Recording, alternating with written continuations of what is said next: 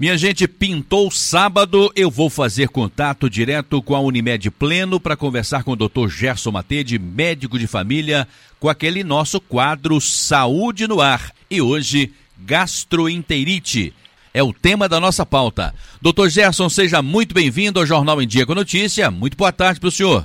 Muito boa tarde, seu André. Boa tarde aos ouvintes da Rádio Educadora. Como sempre, é um prazer estar aqui para a gente poder falar um pouquinho sobre saúde. Prazer é todo nosso recebê-lo também. Mas aí eu engato a primeira pergunta, doutor Gerson. O que é gastroenterite?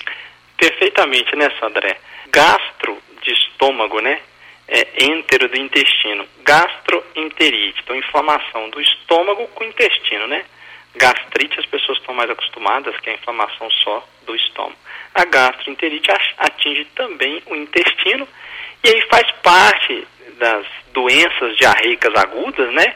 Que é um grupo aí, corresponde a um grupo de doenças, na imensa maioria das vezes de causa infecciosa, né? Algum agente vai infeccionar ou o estômago ou o estômago e o intestino, e aí vai causar diarreias, vômitos, mal-estar geral. Na imensa maioria das vezes são quadros autolimitados, com duração de dois a quatorze dias, e aí depende muito do estado nutricional da pessoa, da capacidade do sistema imunológico dela de conferir proteção para aquela infecção que está diante dela, né? Normalmente ocorrem mais de três episódios de diarreia ao dia. O que, que é uma diarreia, né? É uma diminuição na consistência das fezes, né? E um aumento do número de evacuações. Podem ser fezes mais amolecidas, pastosas ou mesmo líquidas.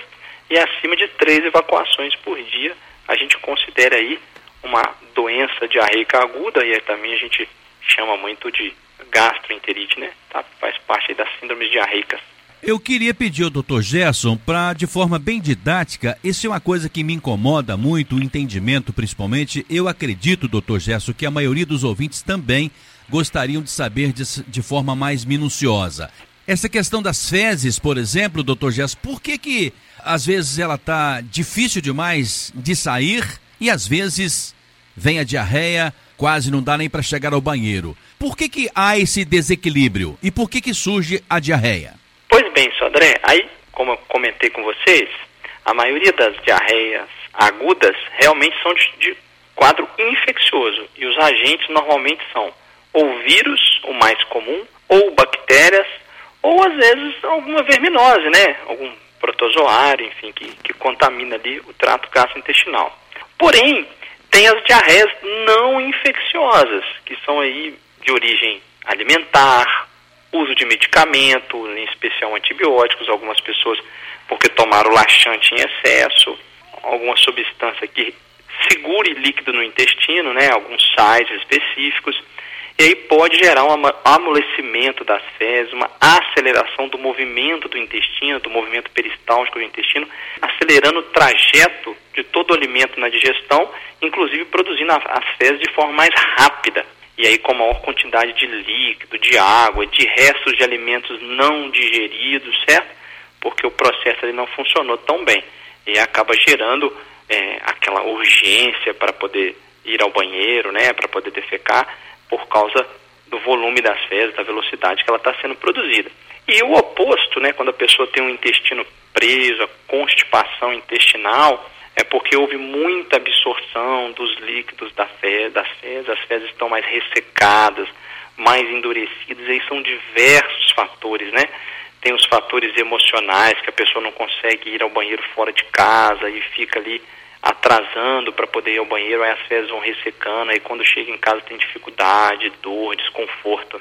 Ou de causa alimentar, a pessoa come poucas fibras, né? As folhas, as, as verduras, as frutas que são ricas em fibras, a fibra que não é digerida e fica ali no intestino, ela absorve a água, ela retém a água no intestino, e isso ajuda no volume das fezes, na consistência das fezes de forma mais adequada para a evacuação. É óbvio que o consumo de coisas que tendem a ressecar, o excesso de carboidratos vai piorar, excesso de doces, carboidratos em geral com baixa incidência de fibra, tendem a piorar essa consistência, tornar as fezes mais endurecidas, atrapalhando esse movimento intestinal, inclusive, né? O caminhar das fezes no intestino e gerando dor, desconforto, aumento de gases, né? Sangramento, as varizes hemorroidárias, dentre outras complicações dos quadros crônicos, né? E quanto mais diarreia, mais o risco da desidratação, né? Exatamente. Aí quando a gente fala dos quadros de diarreia aguda, aí, que vão durar de doze a quatorze dias, de volumes mais protusos, né, uma quantidade maior de líquido perdido num tempo curto, né, então às vezes a pessoa vai ter dez a vinte evacuações num dia, ela está perdendo líquido, às vezes ela não está conseguindo repor aquele líquido. E o grande risco das doenças diarreicas é exatamente a desidratação. Talvez aí na história da humanidade tenha sido a nossa principal causa de morte como existência do ser humano, né? É, são as síndromes diarreicas que não foi possível tratamento, que não foi possível hidratação, e a pessoa perdendo líquido pelas fezes e vomitando, perdendo líquido pelo vômito e não conseguindo ingerir, não conseguindo repor esse líquido, né, a água do organismo, que é fundamental para a nossa sobrevivência, e gerando aí as complicações diversas que uma desidratação grave pode causar. Se a gente pegar em termos estatísticos, Sodré, tem um, um estudo interessante do DataSUS, do I B G E, que acompanhou por quinze anos, de dois mil a dois mil e quinze. E aí fez estudos avaliando, né, todos os estados do Brasil. Nesse período analisado, foram três vírgula quatro milhões de casos de internações hospitalares por diarreia. Então, não foram só casos de diarreia, foram os que precisaram de internações. No intervalo de quinze anos, três vírgula quatro milhões de pessoas precisaram ser internadas e setenta e duas mil mortes dentro do território brasileiro aí. Isso dá uma taxa de internação de cento e doze internações para cada cem mil habitantes.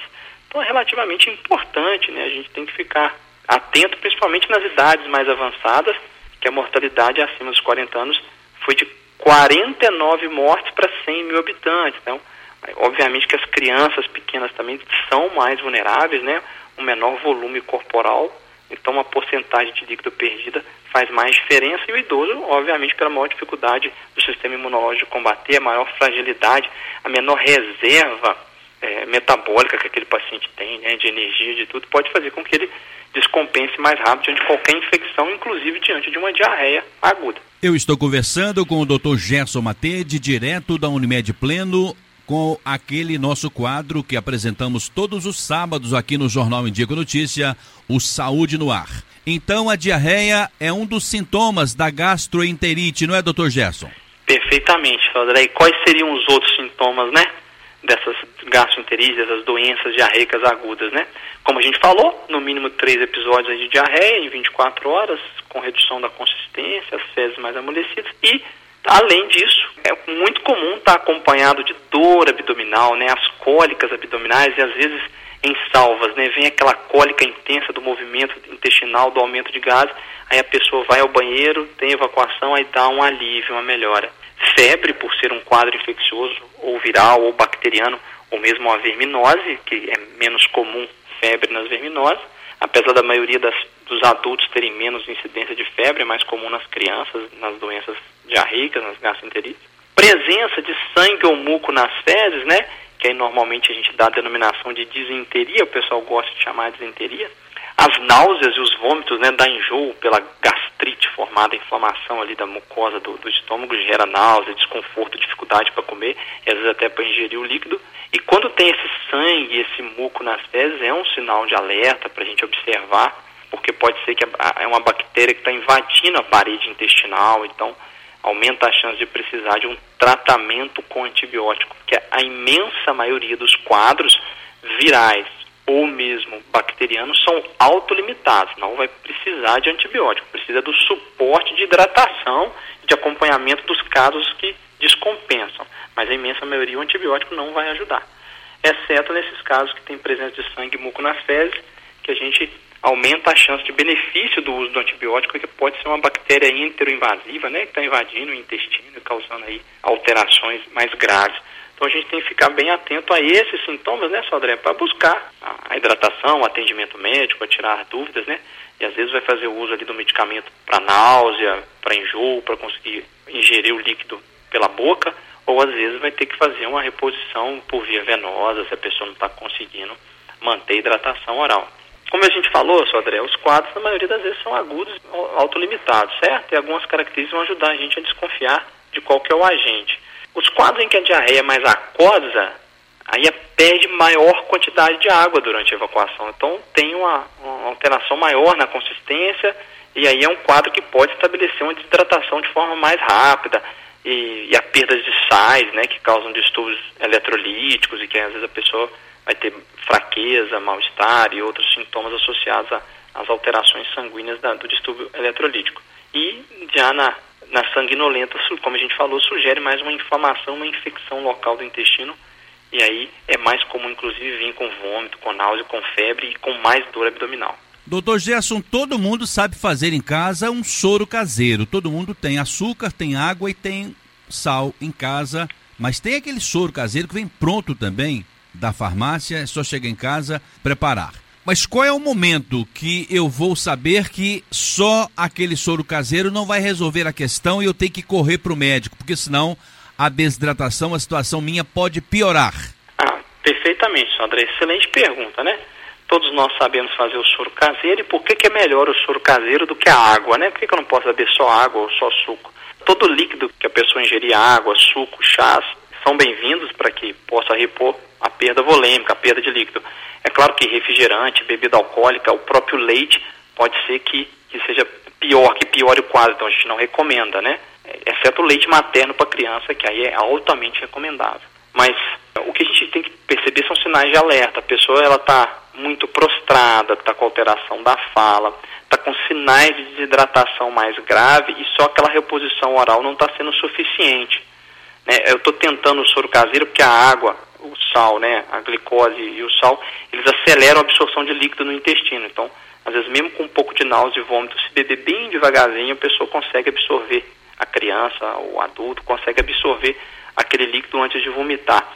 O soro de reposição oral, que é aquele envelopinho que você compra pronto, ele tem alguns outros eletrólitos ali diluídos, além do, do sódio, do cloro e, e da glicose, tem potássio, né?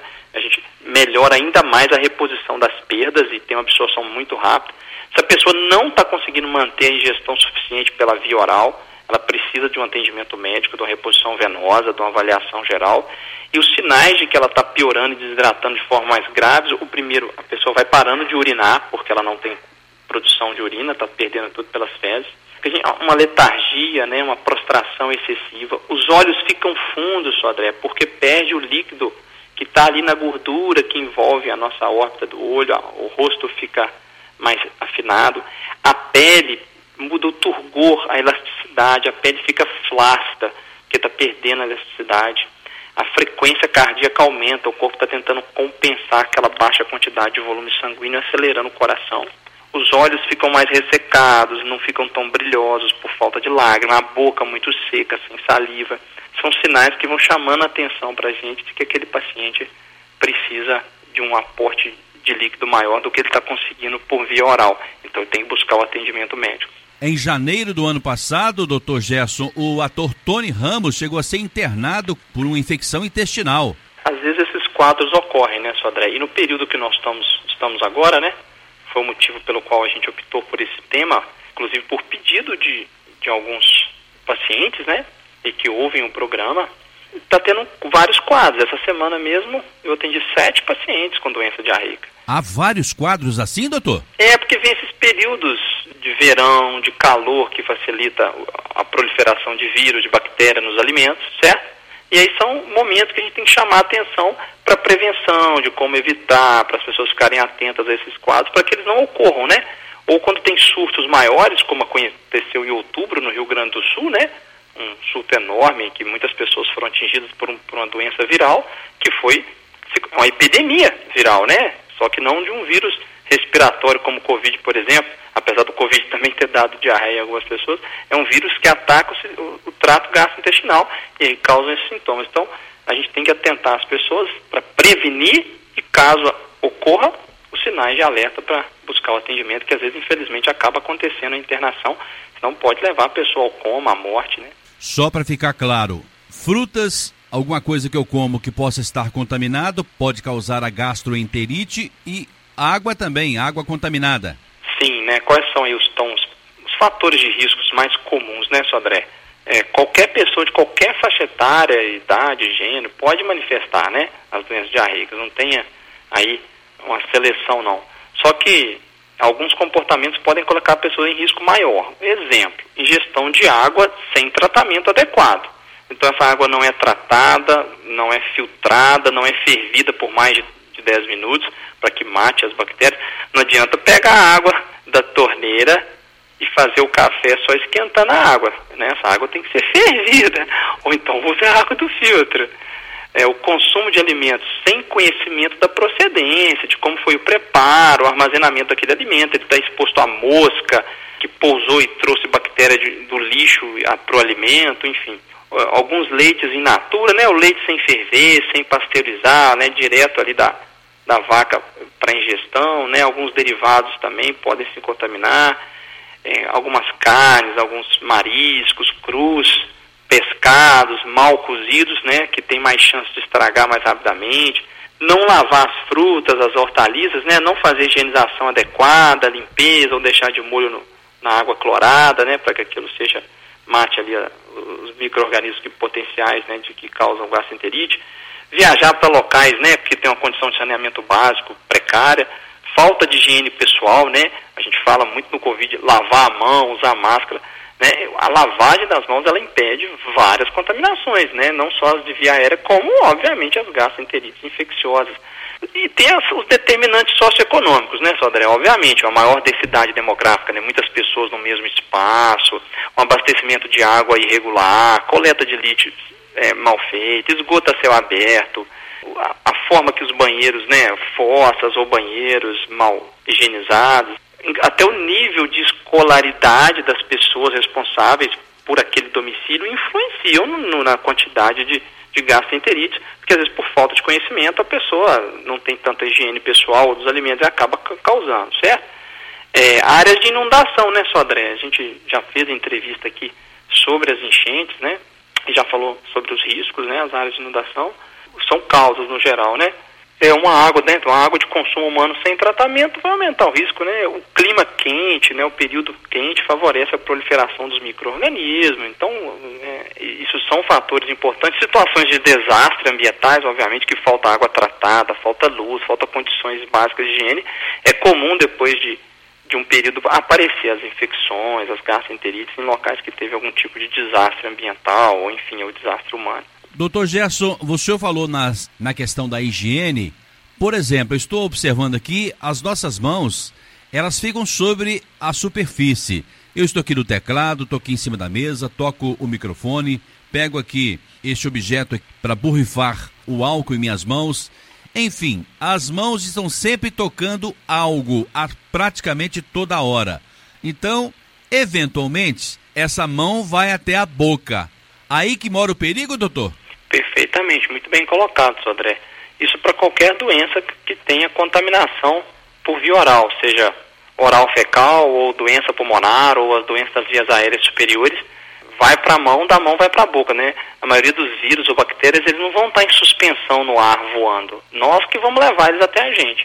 Por isso que, como estratégia de prevenção, a orientação para a população em geral é lavar sempre as mãos antes e depois de utilizar um banheiro, antes de qualquer alimentação, inclusive antes de trocar uma fralda de uma criança e depois, né, antes de manipular ou preparar um alimento. Então, se eu vou preparar um alimento para mim ou para outra pessoa, seja da minha família ou seja da minha profissão como cozinheiro ou como atendente de qualquer local, eu tenho que lavar as mãos e, se for o caso, usar as luvas limpas, né? Antes de uma mãe amamentar o filho, ela tem que lavar a mão, ela vai mobilizar o seio, vai mexer no seio. Até após tocar em animais. Então, eu tenho meu animal de estimação que eu gosto, mas ele brinca, ele vai em algum lugar, ele não, não vai estar higienizado para que eu passe a mão nele e bote a mão na boca. Então, eu tenho que lavar a mão com frequência. Certo? Assim como lavar e desinfectar algumas superfícies, os utensílios que a gente usa, né, os equipamentos, o garfo, a faca, o prato, tudo isso é lavado, não é só para tirar a sujeira da comida, mas também para prevenir contaminação, tirar bactérias, vírus, protozoários, coisas que estão ali presentes podem gerar algum tipo de infecção, seja gastroenterite ou uma gripe, um resfriado, uma outra infecção qualquer, de qualquer natureza, né? Então, são estratégias, né? Se a gente, outras estratégias, né? Obviamente, tratar a água para beber, né? O que a gente falou, ferver bem a água ou usar o hipoclorito de sódio a dois vírgula cinco por cento, né? São aí duas gotas para cada litro de água e esperar pelo menos trinta minutos para ele fazer efeito. Usar uns vasilhames tampados, né? Esconder a comida de moscas, de agentes, né? Que possam trazer a contaminação. Não, não utilizar uma água de riacho, né? De cacimbas, poços contaminados, rios, enfim. Tudo isso é importante, assim como ensacar o nosso lixo, né, Sodré? Botar o nosso lixo da forma adequada, no horário correto, para que ele não fique exposto ao tempo, ou ao cachorro, ou algum animal que vai lá e vai rasgar a sacola. Então, colocar no horário correto. O, o meu lixo, ele é minha responsabilidade, porque eu que estou produzindo ele. Então, eu tenho que botar ele de forma correta, fazer a coleta seletiva, se a cidade tiver, né, para fazer aí a, a, a separação do lixo que vai ser orgânico, do lixo que é reciclável, enfim. Mas proteger esse lixo, porque ele pode estar contaminado com comida que está em degradação, e aí vem a mosca, pousa, vem o rato, e depois vai levar para as casas, para as outras pessoas. O uso do banheiro sempre que possível, né, Sodré? O banheiro com privado e tudo, mas se isso não for possível, enterrar as fezes para quem mora na zona rural e sempre longe de trajetos e cursos da água, né, para não contaminar a água e contaminar outras pessoas. E um outro ponto, Sodré, fundamental, que é uma dúvida constante das pessoas, muito comum, é: o meu filho, ele está com diarreia, ou o meu filho está com alguma alteração, eu posso continuar amamentando no peito? Pode e deve. Vai passar a resistência imunológica da mãe para a criança, vai tratar a criança, vai fornecer alimento na quantidade correta para ela, além de hidratar, e gerar anticorpos nela. Então, pelo contrário, a tendência é aumentar o volume da amamentação para hidratar aquela criança que está perdendo líquido, certo? Então, a gente tem que entender que as causas alimentares são muito importantes nas diarreias, nas crianças pequenas. Então, a gente tem que incentivar, até às vezes, a prorrogar o tempo de aleitamento materno, às vezes para mais meses, mais, uma idade mais avançada da criança, para ela ficar sob maior proteção nas áreas mais vulneráveis. Doutor Gerson, a água de coco é boa para hidratar? A água de coco é, porque ela tem a presença ali de, de alguns eletrólitos, né? Tem a presença da glicose, do açúcar, de alguns sais, que aceleram a absorção pelo intestino, tal qual o soro caseiro. Muito bem. A gastroenterite, ela é mais perigosa? O risco é maior nos adultos ou nas crianças? O risco é maior nas crianças e nos idosos. Aí nos extremos da vida, no início da vida e nos idosos. Por quê? Tem uma reserva metabólica menor, né? O sistema imunológico, às vezes, não está tão amadurecido ou tão forte quanto o de um adulto, né? Então, como qualquer doença infecciosa, o risco é maior em crianças e nos idosos. A gastroenterite também é o que ocorre. Então, a gastroenterite é uma inflamação ali na região do estômago, né, doutor? Do estômago e do intestino. Gastro, estômago, entero, intestino. Inflama os dois. E aí libera líquido para o intestino, é, atrapalha a absorção desses líquidos, o alimento não é digerido corretamente, e aí acelera o movimento peristáltico da digestão e produz uma maior quantidade de fezes numa consistência mais líquida, mais pastosa. Minha gente, eu conversei aqui no Jornal em Dia com Notícia com o doutor Gerson Matedi, médico de família, direto da Unimed Pleno. Ele também atende aqui no Solar treze de maio, na sala seiscentos e um, no sexto andar. E o telefone é o três cinco três um, cinco oito quatro quatro. Pode ligar, marcar com a atendente, e o doutor Gerson está aqui toda semana, em pelo menos três dias da semana, para atender você. doutor Gerson, muito obrigado pela sua presença e também pela sua participação aqui conosco para fechar a semana. Um bom final de semana e até próximo sábado. Boa tarde aos ouvintes, boa tarde a você, Sodré. Um ótimo final de semana a todos. Foi um prazer estar aqui novamente, até o sábado que vem.